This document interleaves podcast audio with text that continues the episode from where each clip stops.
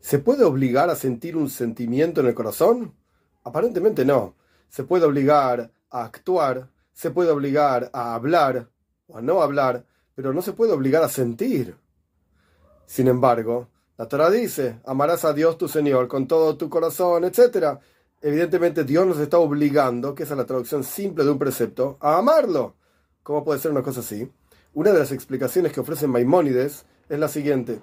En realidad, la obligación no está sobre el amor a Dios, sobre el sentimiento, sino que la obligación está sobre la meditación. Cuando una persona piensa sobre Dios, sobre la grandeza de Dios, sobre el poder de Dios, sobre la bondad de Dios, el amor que Él tiene por nosotros, etc., automáticamente amará a Dios. Es decir, amarás a Dios no es una orden, sino amarás a Dios es un sentimiento que surge automáticamente tras la meditación. La orden está sobre la meditación, no sobre el amor.